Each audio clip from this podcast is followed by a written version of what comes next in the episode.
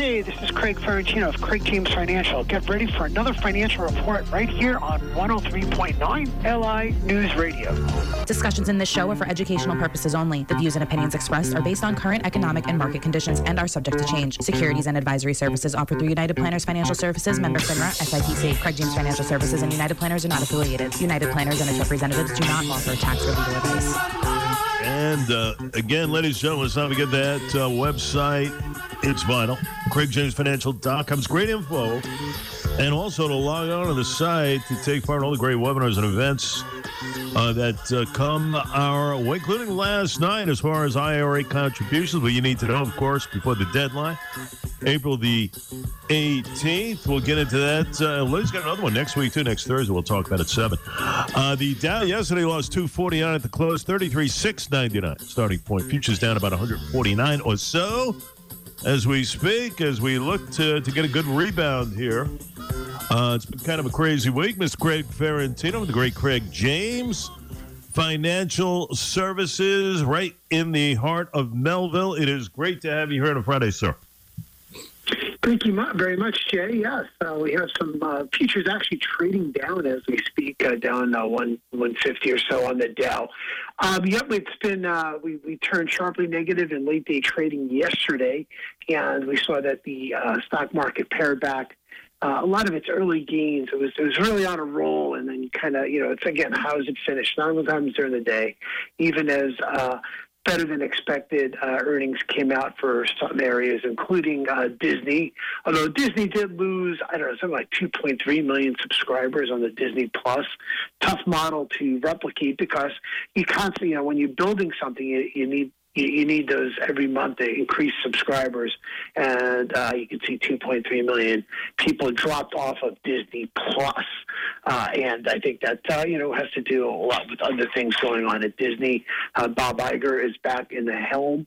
Uh, he was able to stave off a uh, uh, Nelson Peltz was going onto the board. He was going to challenge him, and uh, Nelson Peltz agreed to being there for two years to see if Disney can uh, clean up their act, so to speak, and we'll see what happens. Meantime, uh, Disney again is uh, is a step closer to losing the Reedy Creek district in Orlando, Florida, where they had full control of everything, and uh, it's going to go into uh, state of Florida control, and they'll be paying taxes.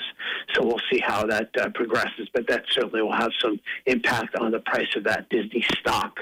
Uh, weekly jobless claims jump. You're starting to see that the people who are claiming that they're out of work uh, jumped to 196,000, uh, higher than the expectations, and really a sign that layoffs really, you know, could have have an impact on the overall labor market. Another sign that we're looking for, at least uh, that's a terrible sign to be looking, waiting for people to wait for the job market to get weaker, but it certainly hasn't because there's still 11 million jobs open according to the Bureau of Labor Statistics. So uh, European inflation is also moving lower, looking a little better. Germany's in the nines at inflation, 9.2. That's coming back down. And uh, we have an announcement this morning, speaking of inflation, that uh, uh, uh, the Russians are going to cut their uh, energy production by about 5%, and that's going to drive the prices of energy higher. So, people, energy is not over yet. It's been very mild here in the Northeast. And as the Northeast goes, so does the nation. And that's what we're seeing here. So, um, for investors, though, today is the 10th of February. Uh, you're getting your tax returns ready, the 1099s, uh, INT interest, 1099 for gains uh, in uh, the, uh, reported capital purchases, uh, anything that reports the tax return. If you want a way to uh, reduce uh, the number of 1099s coming to your house, you need to give our office a call, craigjamesfinancial.com. That's craigjamesfinancial.com. Well, you know, it helps to get things off the tax return and perhaps defer, defer, defer uh, a very good key there. So Craig, call our office uh, or go to our website, craigjamesfinancial.com. Get rid of those 1099s for good. Uh, there's a process, though. You can't just do that. Uh, we're going to help you walk you through that. Uh, we hear from uh, Baird has a, a buy on a company called Masco and Borg Warner, the parts company, a German parts company, outperform on both of those. They're coming, they're saying to, to, to them that's a buy. Lyft went from an outperform to a neutral at Wedbush. Wetlift is down pre-market right now, so uh, came in with not so good earnings. Um, investors also need to know that there are three important things to do to contribute to an IRA. Uh, one is that that's one of the ways to get it off the tax return and to defer it to a later tax return, hopefully when you're 73 years old. How would you like that, Jay?